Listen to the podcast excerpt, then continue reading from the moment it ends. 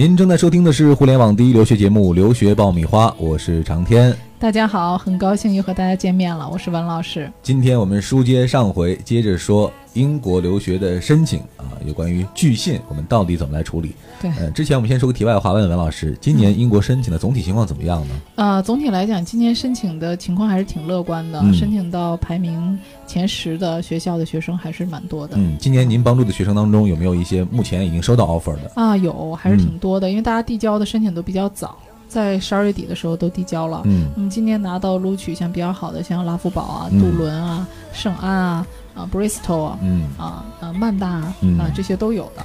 其实有一个感觉哈，就是英国学校其实对中国市场现在是越来越重视了。对，呃，很多来中国进行这种推介宣传的学校，对，尤其是嗯三月份啊，非常集中嗯啊、UCL 啊、KCL 啊，还有这个伦敦大学亚非学院啊、巴斯啊，很多学校都来中国开说明会。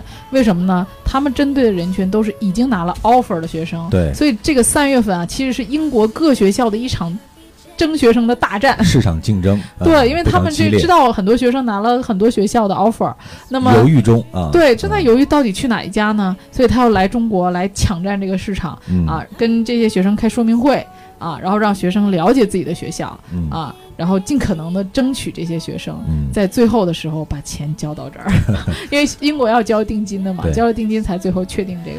所以，这个是一场三月份啊，可以讲是一个很激烈的竞争的。对于学校来讲，是一场没有硝烟的混战战争。嗯，虽然这个形势一片大好哈、但是依然会有很多不幸的人啊，也是我们这期节目要关注的人群，嗯，就是收到拒信的这些朋友。呃，上一期还记得吗？我们帮大家总结了五种英国拒信的类型啊，并且帮大家支了招啊，我们怎么来应对？对，后来我们看到这个平台上也有一些人在问啊，是不是还有很多其他方面的可能的拒绝的理由？当然有一些学生黑色的对这个信息。对，哈然后也有学生提出了自己的问题，说：“哎，我这个拒签理由，老师能不能帮我分析一下？”嗯嗯那么我们也总结了一些学生在平台上提供的这些拒签的理由，好我们来也来一一解答一下嗯嗯这里是互联网第一留学咨询分享节目《留学爆米花》，欢迎继续收听哦。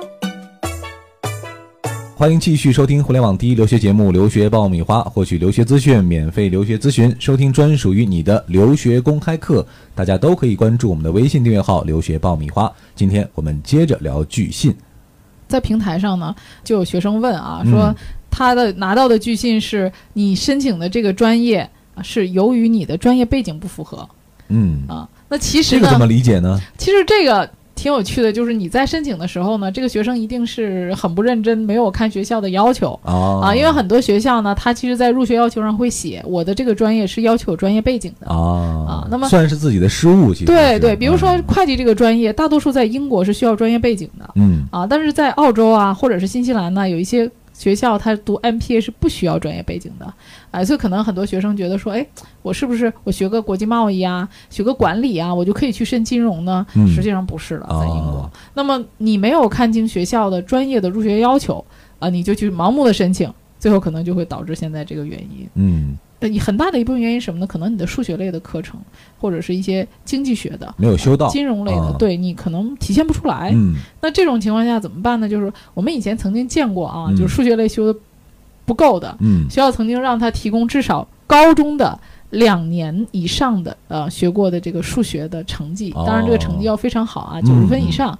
呃，曾经有过这样的一个案例、嗯啊，后来也是申请成功了，因为他的数学那个少了一部分。啊那么也可以什么呢？就是给这个学生建议啊，你可以提供一些比较强有力的，在一些比较不错的金融机构实习或者工作的一些证明，嗯，这个对你的申请也会有帮助也。可以弥补一下短板啊。嗯，尝试吧，多试一试啊，对不要放弃。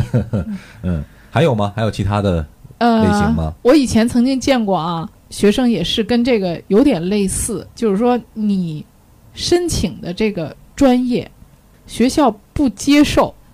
这个怎么讲呢？其实很有趣儿，就是你学过这个课程嗯啊，然后你还想再修一遍这个课程哦啊，就重复了。就他觉得你这样的修的是不合理的，这个这对个这个课程设计是啊，是是是，其实我这个案例是什么情况呢？这个学生啊，他曾经在中国嗯修了一个当时很出名，就是香港公开大学在国内嗯。放了很多的这种学历，哦，这种学历呢就属于工商管理的学历，他修了一个这个学历。啊，啊，但是这个学历呢，他是可以拿到一个学位证的，嗯，可是这个学历呢，在教育部呢，他很难拿到认证，认证。嗯。啊，所以他这个升职啊，包括企业的这个提升，都是需要一个能认证的。但是他又不想读一个特别辛苦的这么一个专业，所以嗯。他就选择说我去英国再读一个工商管理专业。啊。那么英国把他给拒了，原因就是说你的简历上已经体现出来你学过一个工商管理的硕士了。啊，那么你现在还要学一个工商管理硕士，玩的吧你？啊，对你这个、嗯。对你来讲是没有用的呀，你你的知识重复的，就是我觉得你是没有必要去学这个这个逻辑其实很有意思哈。对对，嗯你觉得你想去学，人家还不一定觉得这个有必要教你，对，嗯，所以这个也是我们曾经拿到过的一个比较奇葩的拒信嗯 啊。那这种情况呢，他其实在选择课程上呢，可以再去选择一些跟他原来学过的知识有交叉性、有差异性的啊嗯，有差异性的这种。对嗯，留学爆米花粉丝福利来了！文老师工作室二零一六年入学申请开始招生，留学咨询从业十四年，帮助数百位申请者成功留学。详情见微信订阅号“留学爆米花”。那么还有一个最常见的，就是你的雅思成绩没有达到学校的入学要求，这是嗯每年可以讲很大一部分原因被拒的最常见的理由。嗯啊，学校要求雅思六分单项不低于六，或者雅思六分单项不低于五点五才可以给你配读语言课程，但是没有达到，或者雅思要六点五单项不低于六，你没有达到这。种其实基本上学生是抱着我就试试啊，万一成了呢？对嗯明知道这个成绩不达标啊，但是嗯我说不定幸运之神会眷顾到我啊。啊、实际上怎么讲，这个是蛮难的。嗯啊、这个是一个比较硬性的硬性的要求。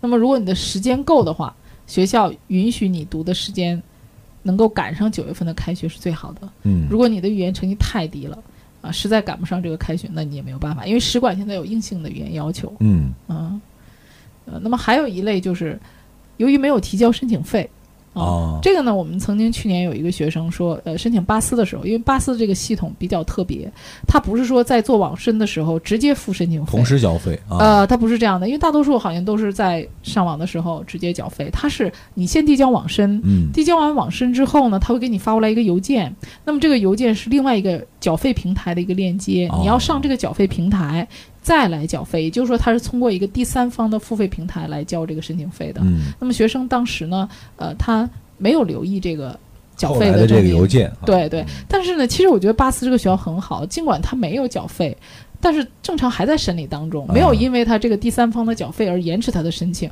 在查他的申请的时候呢，没有任何的问题，他是还是在审理中的。还人道的。啊，对，然后后来把这个学嗯把这个申请费给缴上了，也没有问题。最后这个学生也拿到了巴斯的录取嗯啊，所以大多数情况下，我觉得这种因为缴费的问题而导致你不被录取的，其实是有很大的弥补的空，间的。可以补救的。对，嗯可以补。救的。嗯，那么还有一种就是说，也是申请当中容易出现失误的，你会发现很多人啊，他在写这个。文书的时候，比如 P.S，他其实嗯都是用一个 P.S、啊，啊，然后就中间改一些学校名字呀，嗯改一些专业名字呀，但是很容易出现一个问题是什么呢？他把学校名字改了，但是专业名字没有改啊，啊，这个是经常出现的一个其实就是很马虎大意的，对啊。对，嗯很马虎大意的一个问题。比如说这个学校，我可能我申请这个学校的时候读的是 financial management，那个嗯学校读的是 finance and economics，、然后我在写 finance and economics 的时候呢，我把它写成了 international business，、嗯然后学校收到的时候说，哎，我们学校没有 international business 这个专业呀、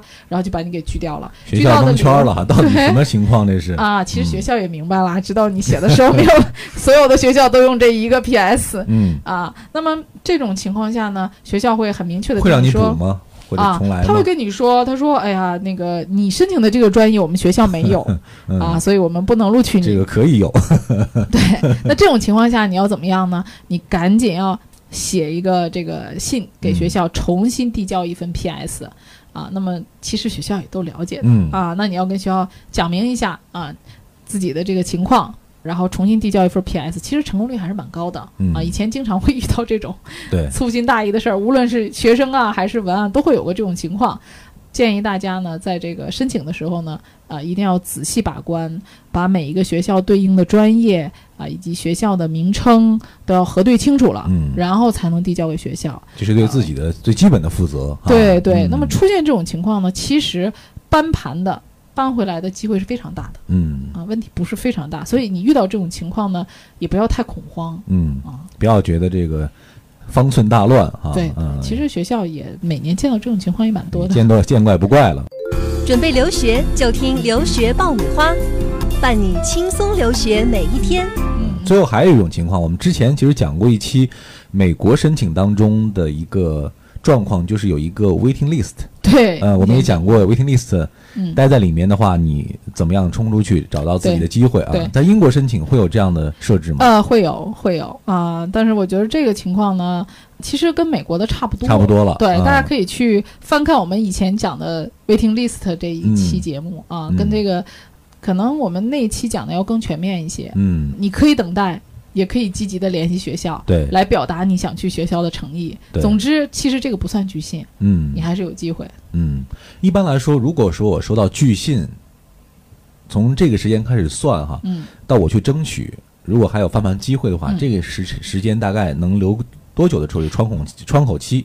啊、我觉得一个月之内吧，最好是学校给你拒信，你在一个星期之内赶紧去马上去解决这个问题因为。这个时间段里可能还会有位子。嗯嗯，呃，我们讲到了十种状况啊，嗯也分析了十种办法，但是我们回头来想一想，其实万变不离其宗啊。就总之，呃，你要找到一个合适的方法，去更好的展现自己啊，另外去弥补自己在申请当中的这种或者是遗漏啊，或者是失误啊。总之，查漏补缺，做最后的这样一个尝试，有可能把这个拒信的这个这个拒信的这种最后巨信变 offer 吧，是吧？拒信变 offer，嗯当然这所有的人的一个美美好的梦想了。但文老师也刚才说到了，其实机会还是有的啊。嗯第一就是自己不要放弃，第二呢是用比较稳妥的、有效的方法去解决啊。嗯希望你不要收到，一旦收到之后啊，你也能够获得最后的一份幸运。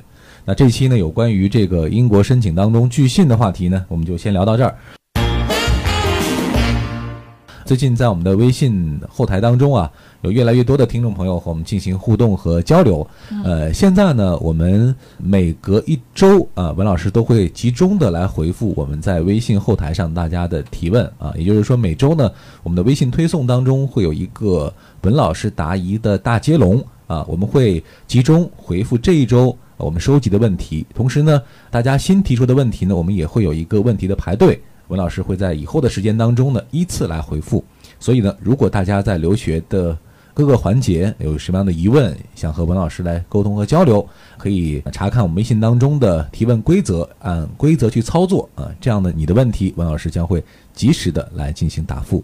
那最近的文老师也是集中的回答了大家很多的问题哈。其实我留意到，现在大家提的问题当中，有一些其实蛮难回答的。对，嗯就是我看了一些问题呢，觉得很为难的，就是你没有写明你现在具体的情况，嗯比如说你的学历情况，呃，你自己的大学或者高中的现在的成绩，以及你拥有的这个语言成绩，还有你想去的国家，以及你具体想读的专业。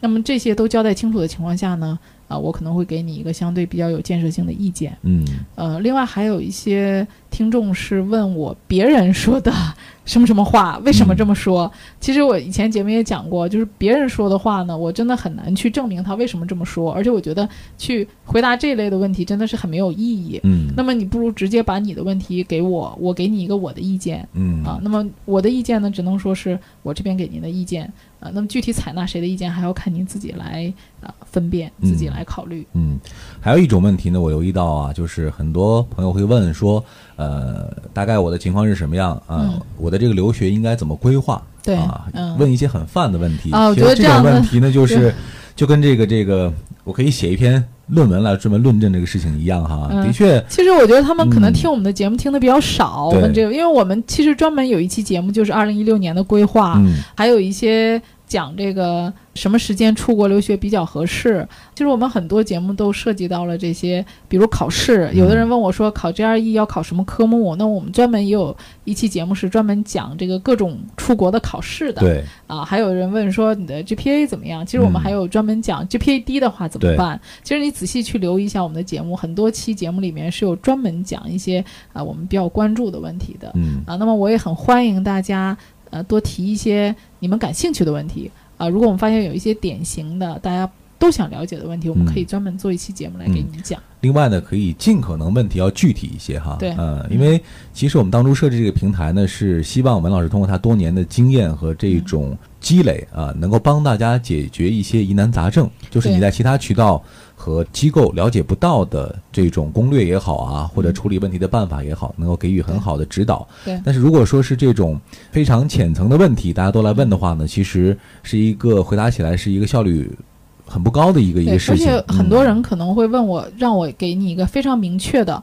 啊，比如以前有学生提这个学校和那个学校哪个好、嗯啊，我觉得这个问题呢也是让我很难答复的，因为在一个学校里面，不同的专业还有这个不同的领域里面都很难说哪个好哪个不好。嗯那么我只能告诉大家一个考虑问题的方法，啊，就像说我不能够决定你的人生，一切其实还是要你自己去决定的。那么嗯我能教你的是一个考虑问题的方法，没错。啊、让你尽可能全面的如何从哪个角度去考虑这个问题，然后最终做出一个呃，无论是你还是你的家人都认为最客观的嗯啊，然后不是很主观、很片面的一个决定。其实我们做这个节目有一个非常重要的原则和标准，就是我们希望我们所有的内容要对每个人负责对啊。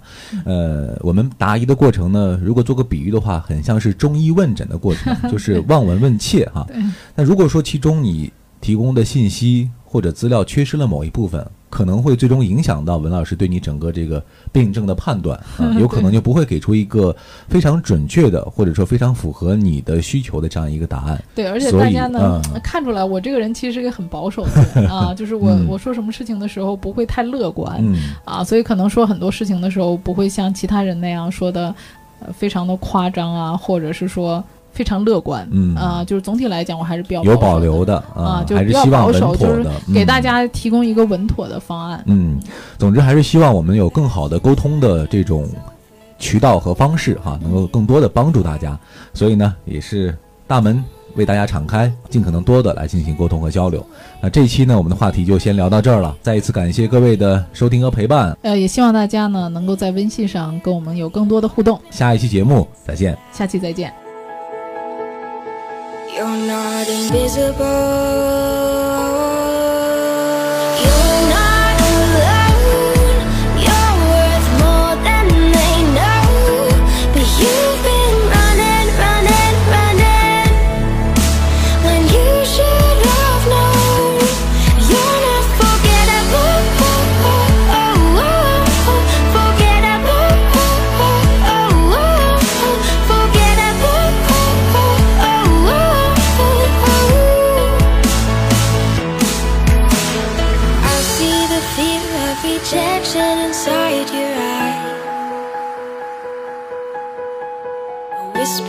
Truth lost in the choir of lies. I know it's more than you can bear.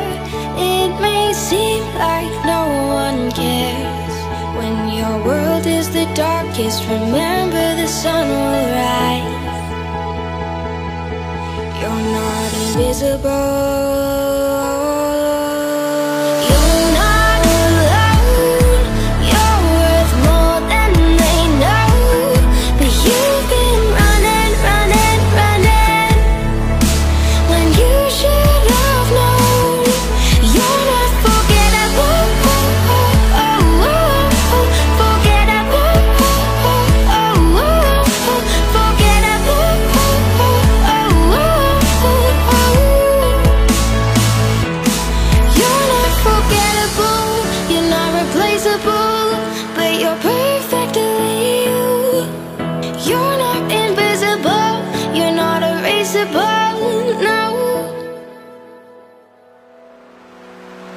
Yo